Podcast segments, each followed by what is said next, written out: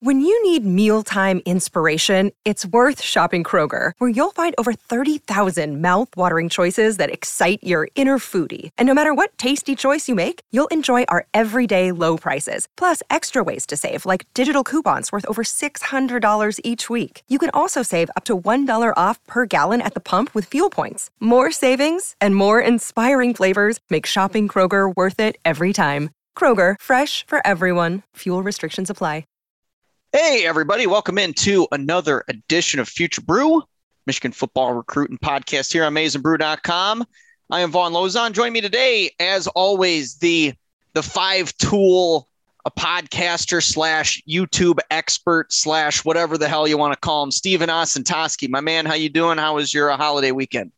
Doing all right. I need to find three other things to do. If I'm a five tool guy, I gotta I gotta figure out my other three things. But uh but no, it was good. Got some time on the lake and um, you know, I'm always thankful for an extra day. So having a shorter work week is uh is definitely something I'm I'm appreciative of. So yes, Yes, and for sure, there's no doubt about it. I, I think the three other things we can uh, have you do. I mean, rock climbing has to be up there for sure. Sure. It's it's just a shame that Jordan Phillips didn't commit to Michigan. We can't have that uh, that that rock climb off with uh, with you and him that yeah, we had, I know. Uh, planned all, all, those months ago. We'll have to uh, find somebody else. Maybe Kenneth Grant, if he uh, joins the fold here, can get him to uh, do some rock climbing with you and I don't know. We'll, we'll just find it. You're just like the pure athlete. You run, you do rock climbing, you do all these Tough Mudder. I mean, you you do it all, Steven. So uh, yeah, we'll we'll have to uh, figure that out later on uh, when um, more commits join the fold here. But uh, we'll, we'll start with the Maizen Brew Triathlon or something and figure out figure out where we rank amongst the staff. Yeah, from there. Yeah, I, I, think you you and uh, I, I don't know. I, th- I, feel like Trevor Woods would be up there for sure. Yeah, that's um, pretty good yeah, he Trevor Trevor's an athlete. Um, I don't know. I feel like I could hold my own. I, I think I could I could do okay. Anthony would uh, would probably do pretty well. He's uh, he's a lean, mean athlete. So yeah, I don't know. I, I feel like all these ideas just go nowhere and uh, they, they don't end up ever being anything, but that's okay because uh, it's a football recruiting podcast and that, that's what we're going to stick with today. And um, let's let's just hop right into it. Uh, speaking of football recruit, we've we've got a big big game this weekend. If you guys haven't noticed or haven't heard uh, a- any of that, Michigan is playing Washington this Saturday at the Big House, prime time, eight o'clock kick on ABC, the prime time game of the week, and it, it's it's sure to bring a lot of eyeballs to the TV. And it's a maize out, so there's going to be a lot of at least 100,000 plus in attendance, rocking the Maize shirts, Maize jerseys, all that stuff. And uh, among the people inside the big house this Saturday are going to be uh, a lot of really important pieces to what could be Michigan's football, uh, Michigan football's recruiting class in 2022. And we're gonna, just going to roll through these guys today, uh, the 22 guys, uh, because this is a star-studded lineup in my opinion. This this it, I would imagine this will probably be the top visitors list um, for any game day this season. It's it's just bringing a ton of top talent, a lot of top targets on their board that they may not be able to get on campus again because some of these are going to be officials, a couple of these are going to be unofficials. Let's start with one of the unofficials, and that's right at the top. The number one ranked overall player in the 22 class and that is five star defensive lineman Walter Nolan at 6'4, 325 from the state of Tennessee. Like I said, he's number one overall in this class, number one defensive lineman. This could be his third time in Ann Arbor.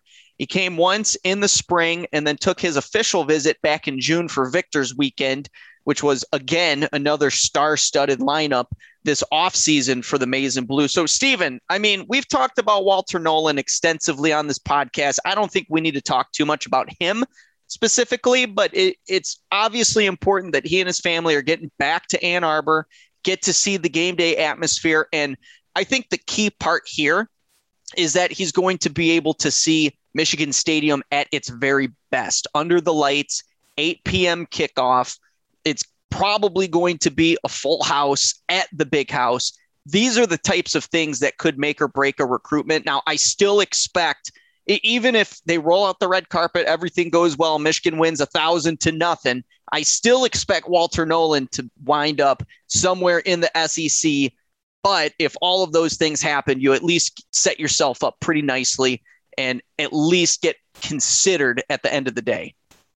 Yeah, I mean, I have an active bet, I think, on a live stream where I would give $50 to a random person on stream if Walter Nolan committed to Michigan. So if that gives you any stance on where uh, my mindset is on where Walter Nolan will end up, um, that should give you a little bit of an idea. I mean, in uh, late August, um, he, he, put out a top three of Georgia, Tennessee, and A&M.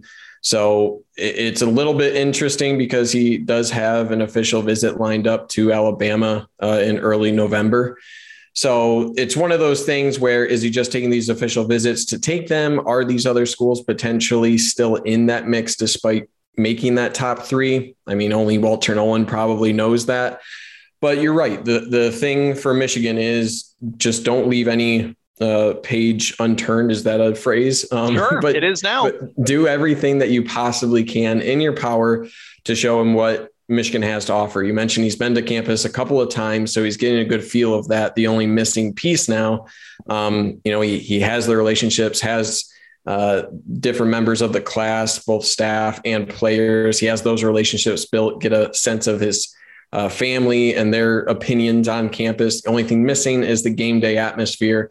And really, the the night game against a, a Power Five opponent um, in the year after a global pandemic. I mean, you don't get much more electric of an environment than that. So, I mean, we'll talk about that. I think in length with uh, most of these others other guys as well. But uh, it's this isn't going to be a case where it's like, man, why didn't Michigan go? You know, all out for a guy of this cal- caliber. Like it's clear they're doing that, and it's just a matter of how much does that resonate.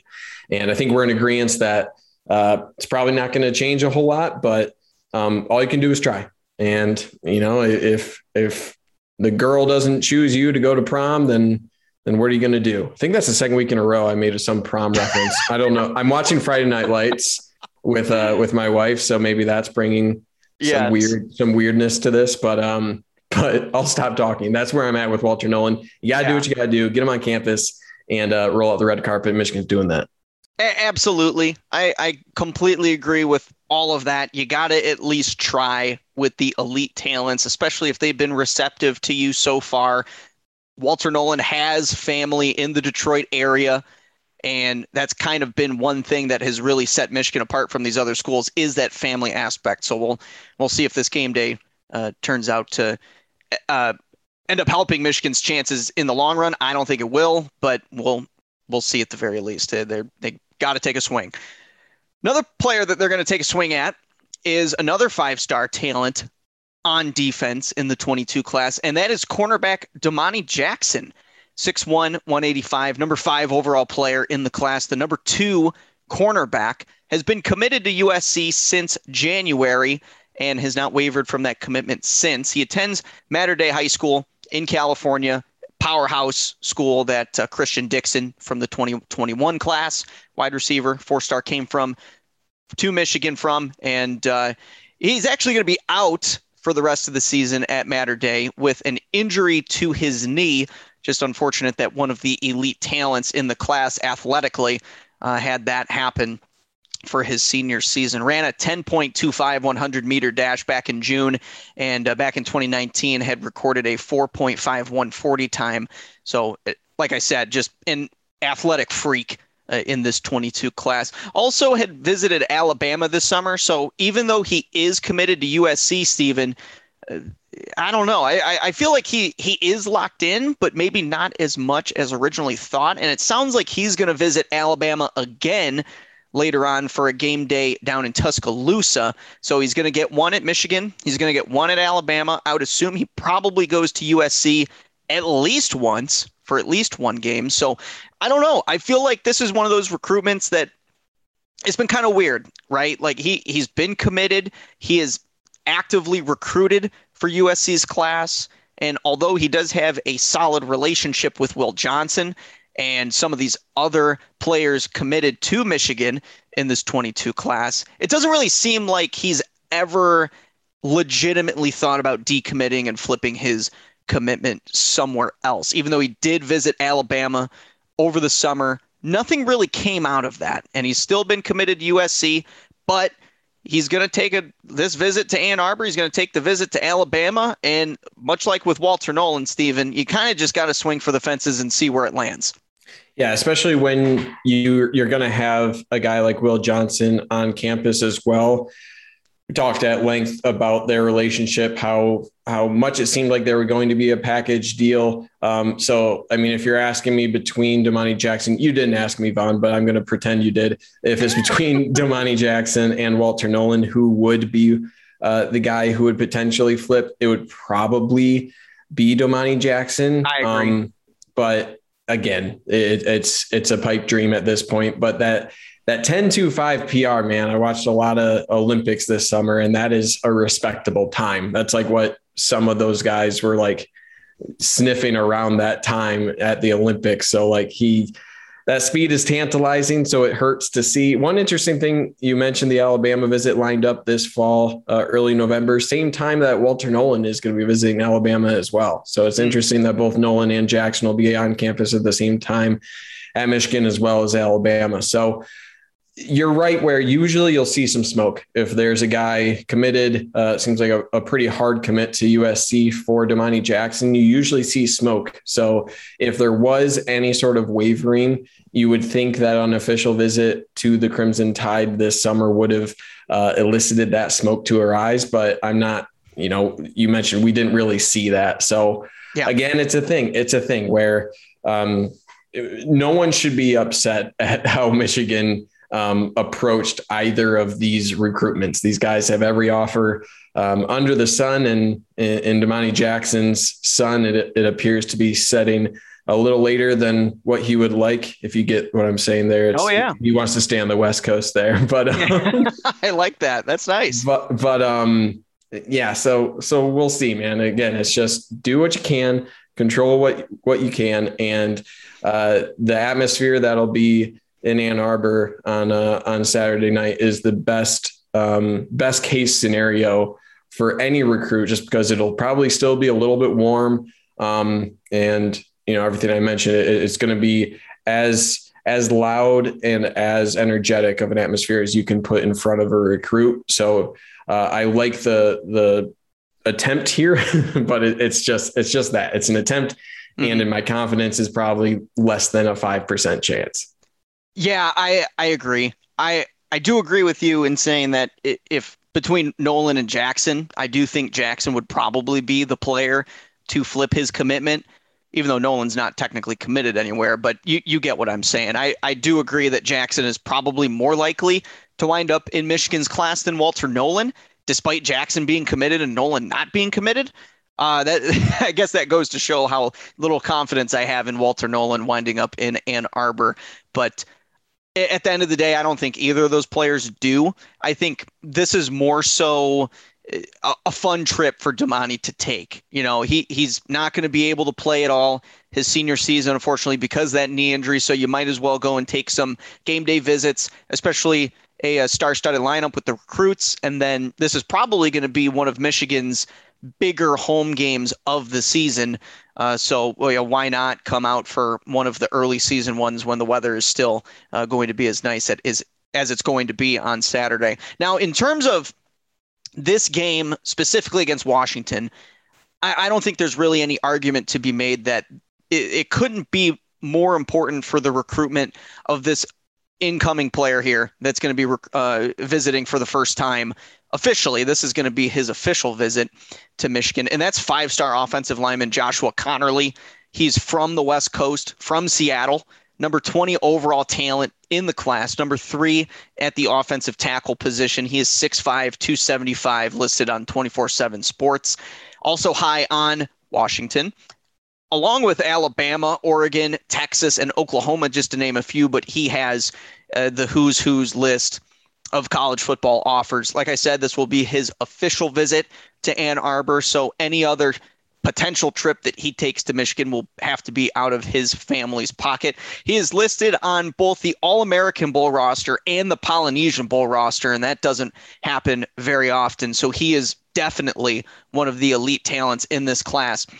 And like I said, Stephen, I really do think that in terms of not only just the outcome of this game because it's against Washington, but because it kind of is at a position of need along the offensive line. They've got two guys committed, but both guys aren't ranked very high. Both guys are projects. And I think Conerly is one of those guys that you could probably insert him in some way as a freshman, kind of like how they did with Zach Zinter last year because of how highly talented he was. I think Conerly is another one of those kinds of players to where you could get him some action early on and then really insert him into the lineup his sophomore season. The other two guys that they got, I, I think it's going to take a red shirt and then maybe another couple years to get them on the field. So Conerly, I think he is as important as any of these recruits that is going to be visiting Ann Arbor this weekend. And they just, it, it is, I, I, can't understate it enough how important this recruitment is uh, for this game.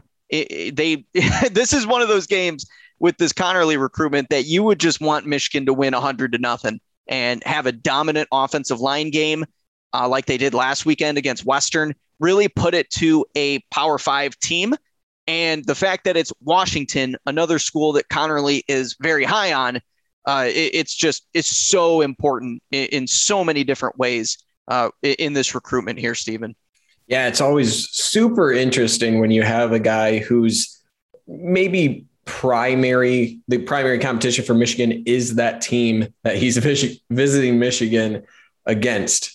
I don't know if I said that correctly, but you know what I mean. Washington yep. is the presumed leader, two crystal balls uh, to the home state Huskies there, and it's it's usually something where I say a single game won't really affect a recruitment, and I think I do keep that opinion in terms of the outcome as a whole but within the context, I think you nailed it. If you're winning a blowout and you're just absolutely blowing the doors off of that team, that's going to have an effect because that speaks more to a the trend of that program. If they're if they are seemingly on different tiers you know if it's a 31-28 victory and both teams look pretty good or pretty bad then it's going to be something where it's like okay these are essentially similar programs where if it's a 49 to 7 game it's like whoa michigan's headed in a different direction uh, than washington for better or for worse right? And then i think that the main thing outside of just the outcome and the context of that outcome is the atmosphere. That's something where he's going to be comparing the atmosphere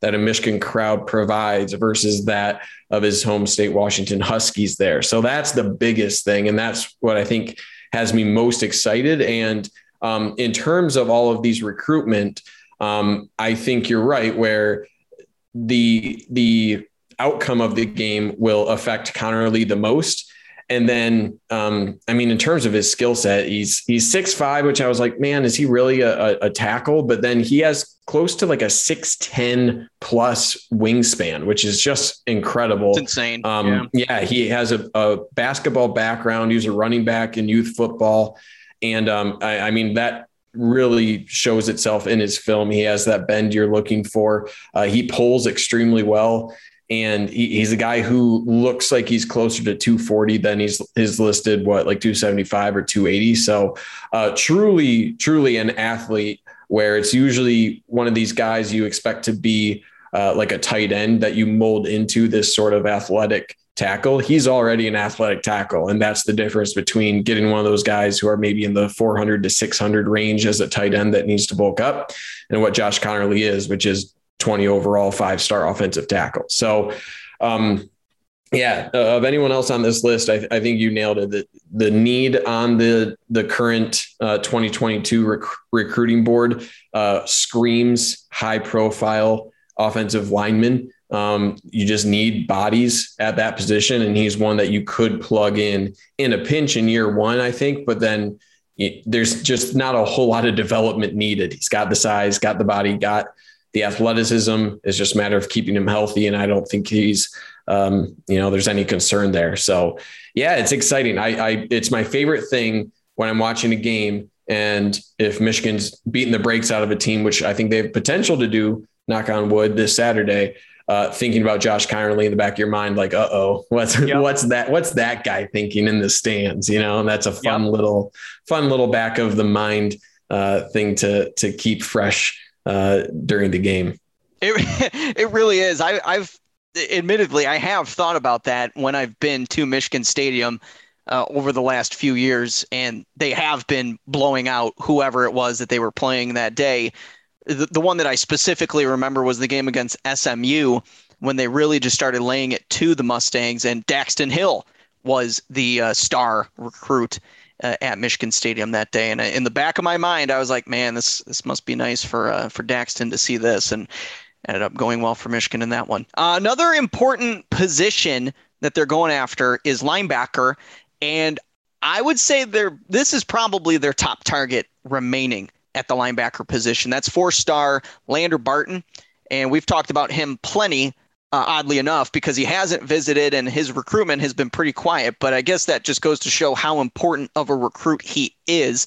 Listed at 6'4, 215. He's number 269 overall on the 24 7 Sports Composite, the number 29 linebacker from the state of Utah in Salt Lake City.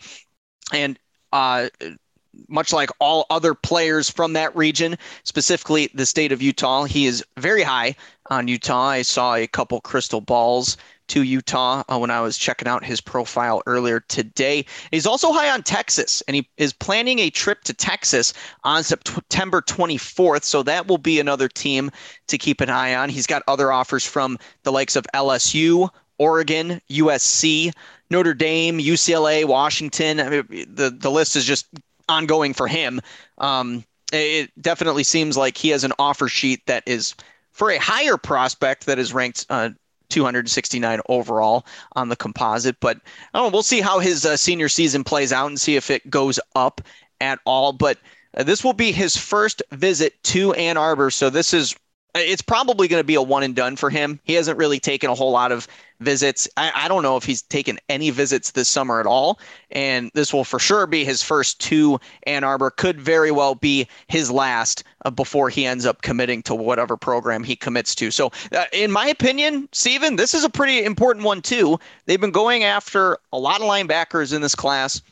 They kind of want to revamp the position moving forward under Mike Macdonald. They'd offered a ton of guys in this 22 class when the new defensive coaches came to Ann Arbor, and they've offered uh, a ton more in the 23 class. So this is certainly a position that they're looking to hone in on, and Barton is among the top talents remaining at that position in this class.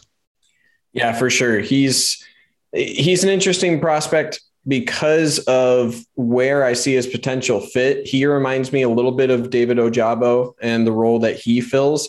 I was trying to think if he did fill kind of the Aidan Hutchinson, Braiden McGregor role. I think he's a little bit too slight for that. Uh, he has a lot of film at wide receiver, making excellent plays. Um, he plays a lot more like a jumbo safety right now rather than a true linebacker. Um, what I mean by that in the positive is that he operates in space extremely well, very comfortable in pass coverage. Uh, he can get to the flats really quickly and then change direction and uh, make a hit on a pass um, out of the backfield, for example, a running back uh, leaking out. He can really lay a lick on those guys in those scenarios. And that's where I want him the most, um, operating in space. Um, takes good angles. His acceleration there, I think it was play three or four in this film. I was like, whoa, because he does have sideline to sideline speed.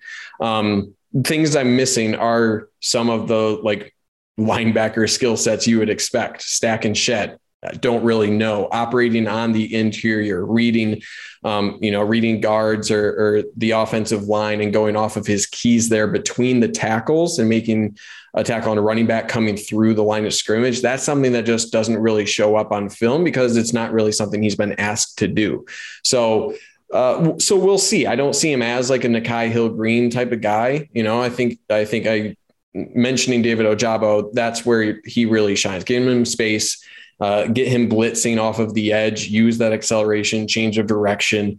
And I think he can bulk up to around 240, 250 relatively quickly and uh, use that skill set really well. So uh, it's interesting. All these names, and, and we'll keep coming across them. It seems like Texas is a common name that comes up. So I don't know if Michigan's kind of following Texas's recruiting board here for, or if it's just a coincidence, but um, you know, Utah won't go away, but I think Michigan's poised really well. And the better that guys like Aidan Hutchinson or Ojabo feature in this defense, you know, under a new coordinator, that'll help, I think, get Lander Barton uh, on board and kind of the vision that Michigan uh, is pitching to him at this point. Yeah, for sure. And it, it, does seem like they have recruited a lot of the same guys that Texas has uh, in, in, this recruiting cycle. Uh, I, I, think some of that may have been because of Mo Linguist back when he was around. They're definitely going after a lot of Texas guys back then. Uh, Lander Barton just happens to be one of those guys from the West Coast that those Longhorns they do want to get uh, to commit to their class as well.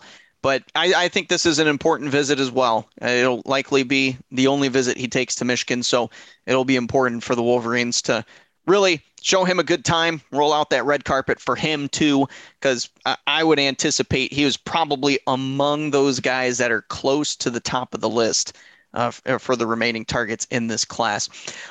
Let's move on to a target that has kind of popped up recently over the last couple months, and that is three star athlete Amorion Walker. And he can play either defensive back or wide receiver. He's listed at 6'4, a buck 75. He is number 541 overall on the composite, the number 41 athlete from the state of Louisiana. He is currently committed to Notre Dame and has been committed to the Irish since March of this year. But kind of like Domani Jackson, he's made a couple visits to some other schools over the summer. He visited Alabama, he visited LSU, Ole Miss, and he even visited Michigan for the barbecue at the big house. So this will not be his first time in Ann Arbor. And he can really be a force on both sides of the ball because of that combination of size and speed that he has. At 6'4, 175, you wouldn't expect him to run a 4.440 time, but that is exactly what he did at a camp in Alabama back in June. That's when he visited Tuscaloosa, and that's when he received his offer from Alabama. And not long after that is when all these other schools started creeping into his recruitment. And uh, obviously, Notre Dame is really hoping to hang on to him because, like I said, he can be a force at defensive back or at wide receiver. It kind of seems like it's up in the air where Michigan's recruiting him at because they got both Ron Bellamy and Josh Gattis in this recruitment here. So I feel like they're probably pitching him both sides of the ball at this point. And we'll talk about wide receiver in the next segment here, but I, I feel like they probably more so want him at wide receiver. I, I think that would probably be the better spot for him at the end of the day, if you've got a guy that can run a 4.440 time and he's at 6'4, I want him running downfield, going up for a jump ball, 50 50 ball uh, into the end zone. I, I, want that Nico Collins type of player, uh, a split out on the outside. Uh, I, I would rather have him there than at safety. Uh, that's for sure. So, uh, again, I, I feel like this one probably isn't as important as a Barton or a Conerly, but at the position that they're recruiting him at, whether it's wide receiver, defensive back, uh, you can always use uh, another defensive back or two, especially in Michigan's class right now. Uh, they've got three corners. Uh, don't really have any safeties. I guess it depends where you end up slotting Cody Jones at. Uh, but at wide receiver, I mean, he, he can be a really, really nice prospect. That uh, he's only 541 on the composite, but with a good senior season, I would anticipate that going up with that 4.4 40 time. So uh, again, th- this is another guy that you would gladly take and just find out where to play him at uh, later down the road.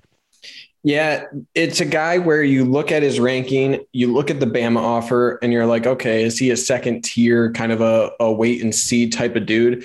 Then you add the context of he, you mentioned the 4440. He had a, a 40 inch vertical at a camp, and at that camp, he got offered by Bama.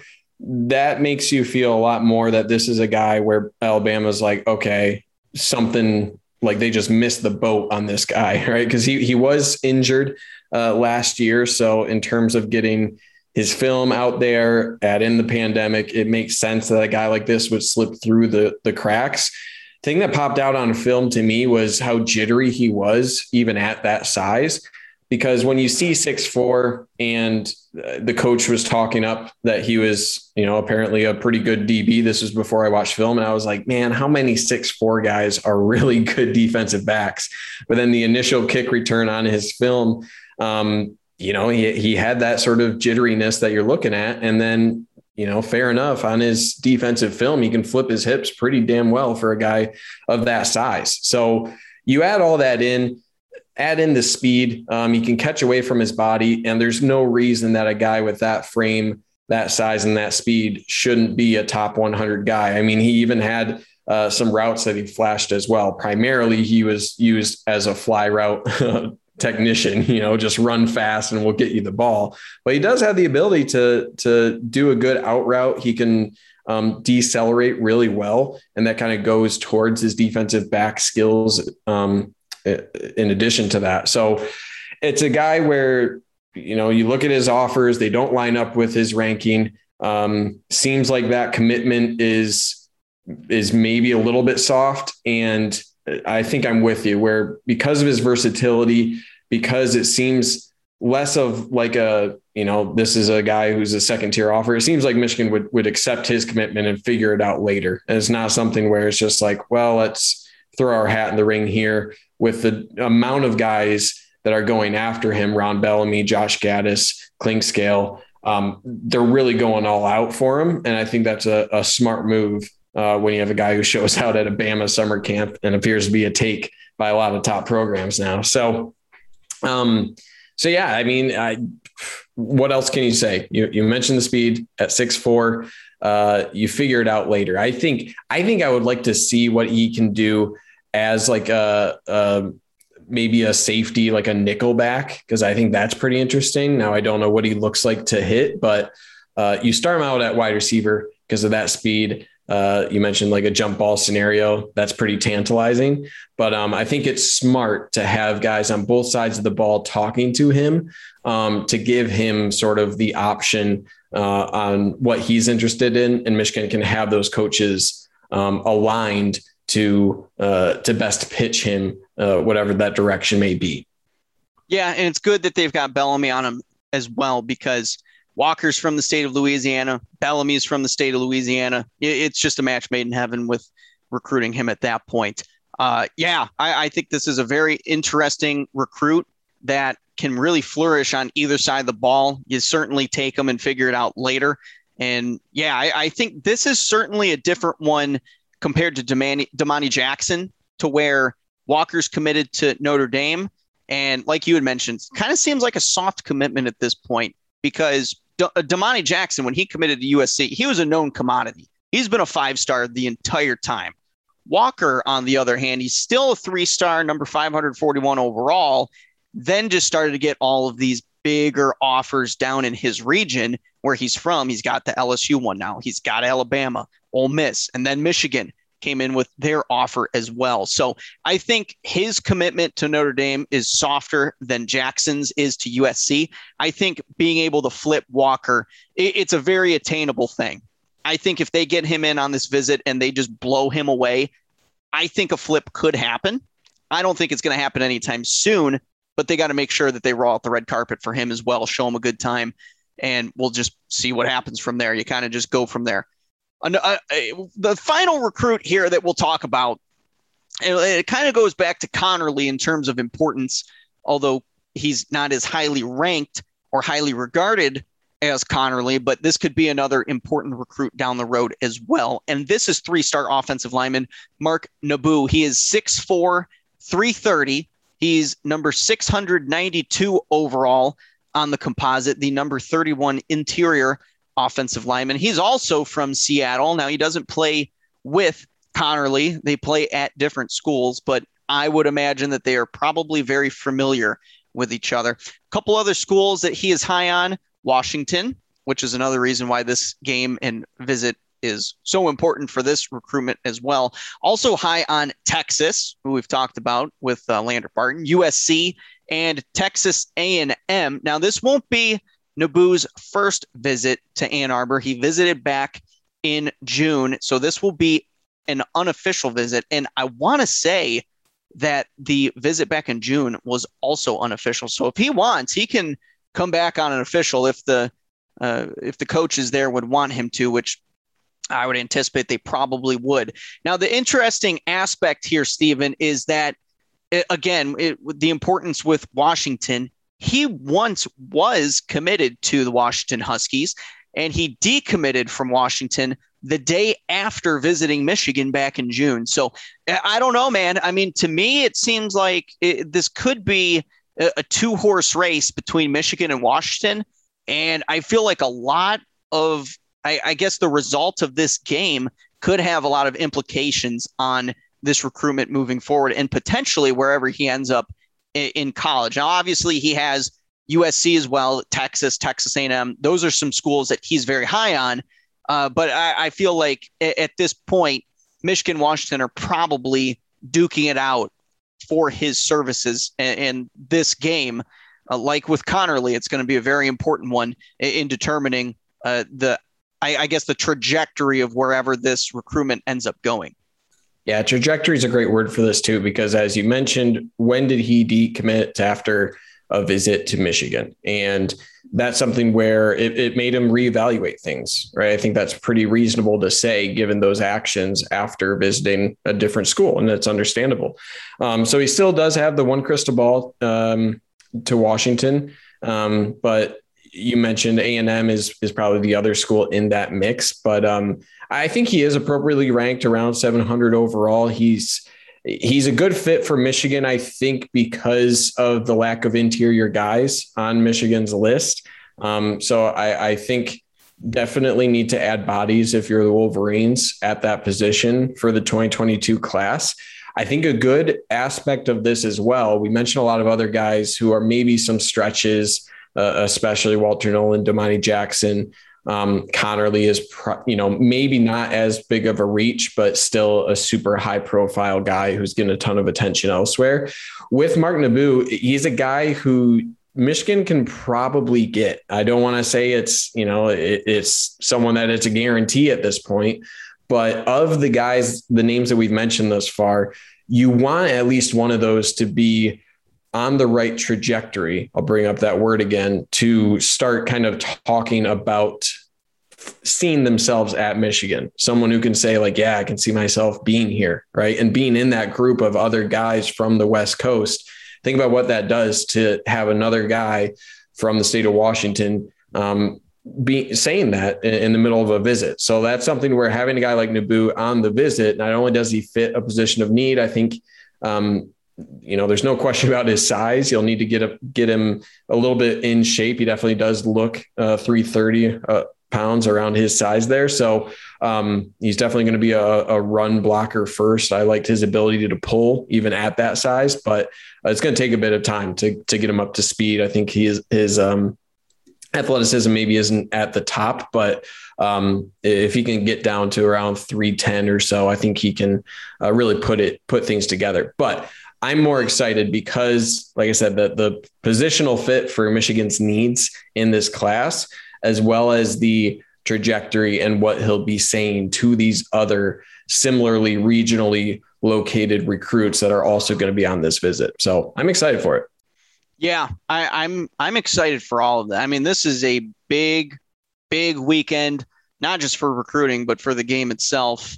And it's going to be very fun to monitor all of these. Now, I actually just saw a tweet here, Stephen, that now I know we weren't going to talk about 23, but I do want to bring him up because he is probably among the top targets on Michigan's 23 board. And that's Jalen Brown, the five star wide receiver from Miami at uh, 6'1, 170. So he's going to be visiting as well. He had uh, tweeted that uh, not long ago saying that uh, he'll be in the big house this weekend and it's going to be a great experience. And he tagged JJ uh, McCarthy in that tweet. So uh, McCarthy's uh, recruiting prowess continues, I guess, as a uh, member of the Maize and Blue.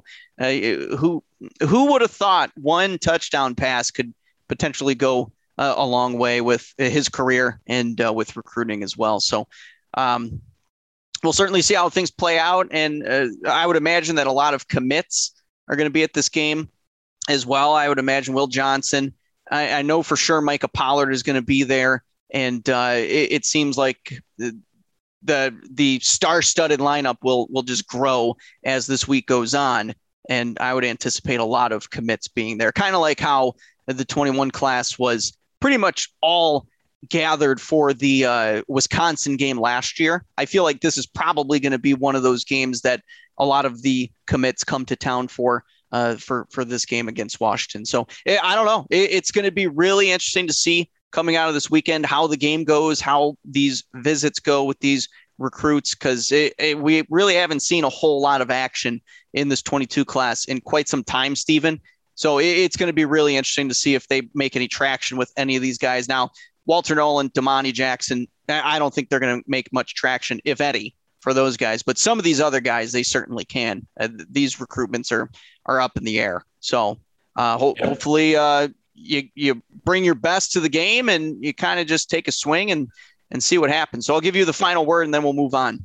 Yep. There's I think a lot of fans would say this isn't Michigan's most important game on the schedule. Actually, I think many would probably rank this quite a bit lower now that Washington lost to an FCS team last week. Yeah. But in, in terms of, and I mean that strictly for Mich- the Michigan team uh, title hopes, whether that be Big Ten title, uh, playoff hopes. There's little implications on either of those with a loss here. You can still make up ground on either of those. But in terms of recruiting, um, you're not going to find a better game uh, for Michigan to go all out with their pitches. So, in terms of Michigan not laying an egg, this is the week to not lay an egg. It's one thing to lose, you know, a 31 21 game that's close or something like that it, the wheels can't fall off. The wheels fall off, and not only is the season looking tough, but um, this is this is the star-studded lineup that you are rolling out for uh, your top recruits. Mm. And similar to what you were saying last year, um, it, when you have a lot of commits uh, on campus, that's the one thing you don't want to do because if you're getting blown out, that's going to have a stronger impression than anything else. And with a, a giant crowd like we can expect at a, at a night game in Ann Arbor, that's that's kind of the last thing you want. So there's a lot on the line, man. Maybe not for you know Big Ten hopes, things like that, but uh, you, you gotta you gotta set yourself on the right foot with these guys and and um, you know at least be competitive. But I think I think Michigan is in a good spot to to not lay an egg. and I'm knocking on wood for the next uh, seven days or what are we four, four, days away already? Oh my gosh. Yeah, it's, it's creeping up on us, man. Yeah, knock on all the wood, cross all your fingers, uh, do do your rain dance. You know, whatever it is. Uh, hope all things go well in, in, all of these endeavors here. So, uh, all right, great. Well, we're going to take a quick break. We'll come back and we'll talk about wide receiver recruiting uh, in the wake of Ronnie Bell's injury uh, that's going to keep him out for the rest of the season. But first, let's talk about home field. We've been blasting this promo at you for a very long time now. And I'm just going to remind you again how home field is the premium collegiate apparel brand based out of Indianapolis. Not only is their stuff comfortable, but it is officially licensed gear. So they do not screw around when it comes to their designs. And the team over at Home Field study every school's history, traditions, legacies. And with all of that, they create thoughtful designs that tell the unique story of each university. And they've got some really cool original Michigan designs that you will not find anywhere else, whether it's t shirts, crew necks, whatever you want, they've got it. So if you're looking for some of that vintage apparel, uh, look no further than Homefield and use that promo code MNB and you'll get 20% off the entirety of your first order. If you're looking to get some maize apparel for the maize out this weekend, uh, it's probably a little too late for home field. You probably should have done that a week or two ago. But if you want some for the next maize out, go to homefieldapparel.com. Use that 20% off promo code MNB again at checkout, and you'll get 20% off your entire first order. So head over to homefieldapparel.com. Start shopping today. All right, welcome back, everybody. We are going to end today's podcast on a bit of a somber note, I suppose, because last weekend, I'm sure you all saw the game. Michigan wide receiver Ronnie Bell was injured after a punt return in the first half. Uh, I never really got a good look at what exactly happened, Stephen, because the TV angle was a little strange. I, I didn't get a great look, but needless to say, um, it, it's a season-ending knee injury for Ronnie Bell. It's so unfortunate too because he was having a really nice game against Western Michigan before the injury and was really setting himself up to have a great senior season, potentially get drafted into the 2022 NFL draft. Um, you know, I said on the podcast a couple weeks ago that I thought Ronnie Bell would test the NFL waters while Daylen Baldwin would return for another season at Michigan, which would uh, in that scenario, leave Michigan with just one receiver gone after this season. And obviously, with Bell's injury, uh, things have kind of changed because of that. And now I don't really know if any Michigan wide receiver leaves Ann Arbor after this season. And because of that, I feel like things could potentially change for uh, Michigan's recruiting strategy at the wide receiver position in this 2022 class. They got two guys committed four star Tyler Morris, three star in stater Tayshawn Trent. Two very different receivers. Trent is more of a big bodied possession guy, while Morris is a speedster who can, I mean, in my opinion, at least kind of line up anywhere, whether it be the slot or on the outside. So I don't know, Stephen. I, I wanted to ask you this question because it, it, it is kind of curious in my mind. Do you think that Michigan, at this point, if you assume that Ronnie Bell comes back next season after his knee injury. And I'm just assuming at this point that Baldwin still stays in Ann Arbor. It, it seems like they've got some guys a little bit higher on the depth chart at this point because it did take Baldwin a little bit to get on the field last week. So, with all of that in consideration, Stephen, do you think Michigan is set with the two guys they have now? Now that Bell is pretty much guaranteed, in my mind, to come back for another year? Or would you still like them to continue recruiting other guys and take a third guy regardless? We talked about Amorion Walker in the last segment. He could be a potential wide receiver candidate for this class. So, what do you think? I think the best approach would probably be to wait because I think I'm on the same page with you in terms of Ronnie Bell. It probably makes the most sense for him to come back, but honestly, we don't know. Maybe he thinks he's ready uh, if he can test well um, and heal quickly. You know, maybe he'll be able to sneak into the latter half of the draft. It's, I think it's too early to tell. You're not going to have those discussions with Ronnie Bell for a bit uh, if you're the staff. So they're not really going to know um, what the direction is going to be uh, at this point in terms of what the numbers will look like. I do think the numbers in general will be a bit high, right? I think it, it was kind of a shock to have like a Giles Jackson um, transfer out of the program. I think that's just going to happen. Um, regardless of how many guys you take, I think there's just not enough snaps to go around. We saw that with Zach Charbonnet. So, regardless, I think the situation will figure itself out because now with the transfer portal, it's much easier for um, those playmakers to find a suitable location uh, if they're if they're not favorably looking at the depth chart ahead of them. So I do think Michigan should be good with the two guys that they have, Tayshawn Trent, Tyler Morris. If they're going to take another guy, I think Amorion Walker is the mold of that that you're looking for. A guy that you can recruit as either a wide receiver or defensive back, give some positional variability there, even if their primary position is probably wide receiver, giving yourself that level of flexibility, I think just helps a little bit more because then if it is a log jam, it's not something where it's like, well, you're a wide receiver and you're out of luck, right? You can you can feasibly shift them over if need be. Um, and, and I think that's kind of what you have with Walker, and I think that makes the most sense moving forward. So, um, so we'll see. I think I think honestly, I think Ronnie Bell could get drafted even without this season. I think he has enough on film. So while it might be a shock if he does go, I think Michigan would love to have him back. You don't, you know, have a guy who's your leading receiver two years in a row and just say sayonara to the guy.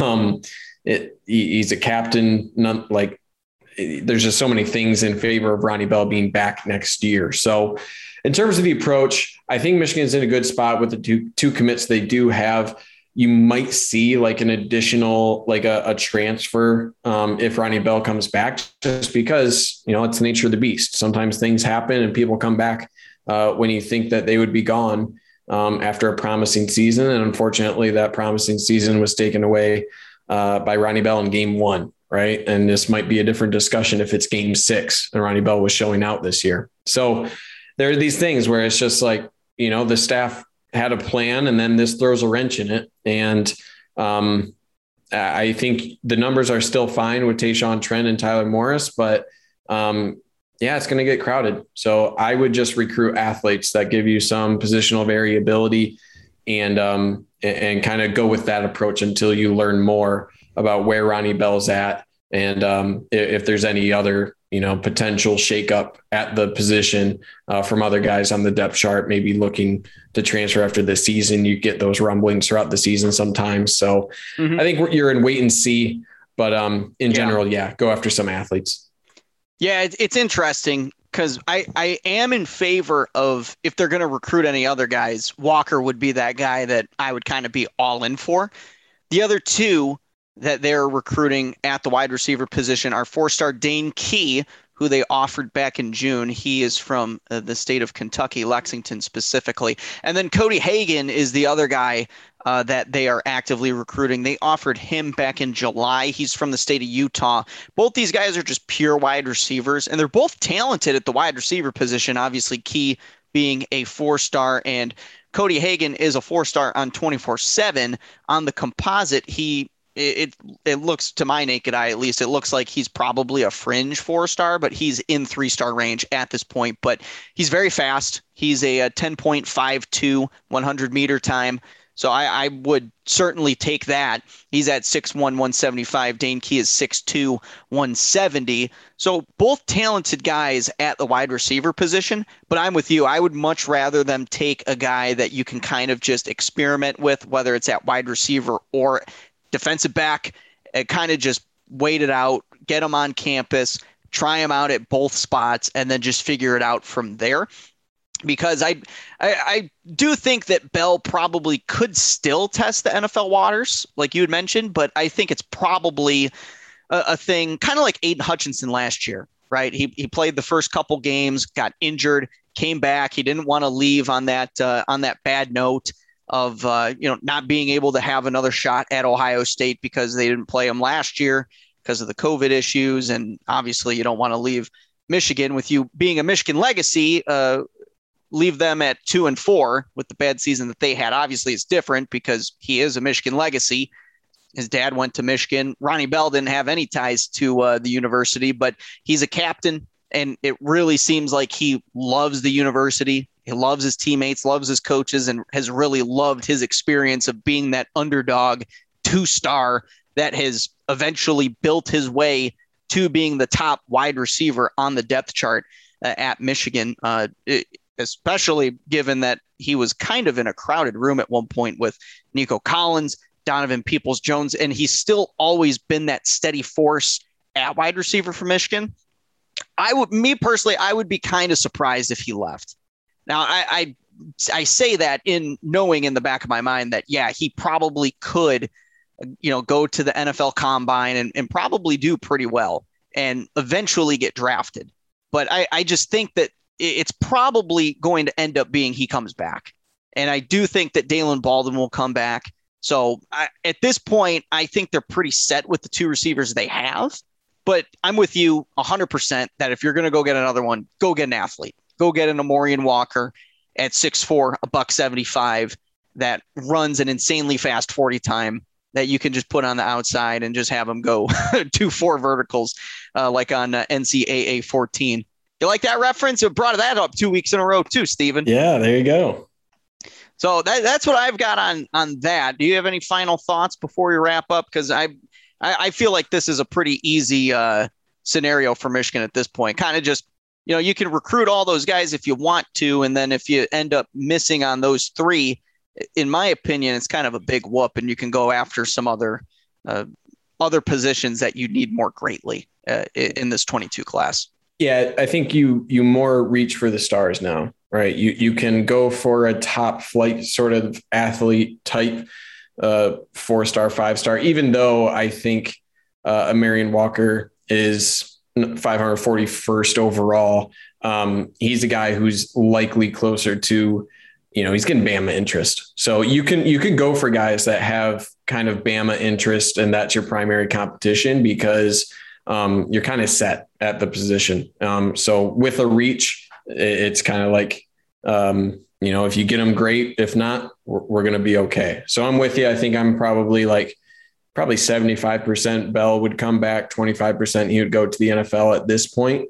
Um, but we'll see, man. I just hope we get to see him uh, one more time in a uh, in a Wolverine uniform at some point. Yeah, I agree, man. I was so bummed when I saw that because it just it didn't look good coming off the field with him limping and then having to get carted away. It just it, it was it was a sad sad situation. Still is sad, and he he's one of those guys that you know you you just love people love an underdog story, man. I mean, especially with Ronnie Bell, didn't really have any any uh, football offers. He was going to go to Kansas State to play basketball, I believe, and then got the offer from Michigan. And obviously, he has been one of those real fine recruits uh, that you know, it, like kind of like Hassan Haskins. He was a low three star, ended up being uh, just a completely different player than what you would anticipate him uh, when he was coming out of high school, especially with uh, Hassan uh, being linebacker at first and then transitioning to running back but yeah, just one of those stories that it's just so sad, and it's it's going to have an impact on the team this year, and, and could have an impact on the recruiting trail with what we've all talked about here. And uh, yeah, you you certainly hope that not only that he recovers fully, but that you get to see him on the field uh, once again for the Maize and Blue at some point. So, Stephen, any final thoughts before we wrap up here today, man? Nope. Beat Washington. I'll be there. I will be there as well, and uh, I, I've got my Maize shirt picked out. Um, in fact, it's the only Maize shirt that I have. So there we go.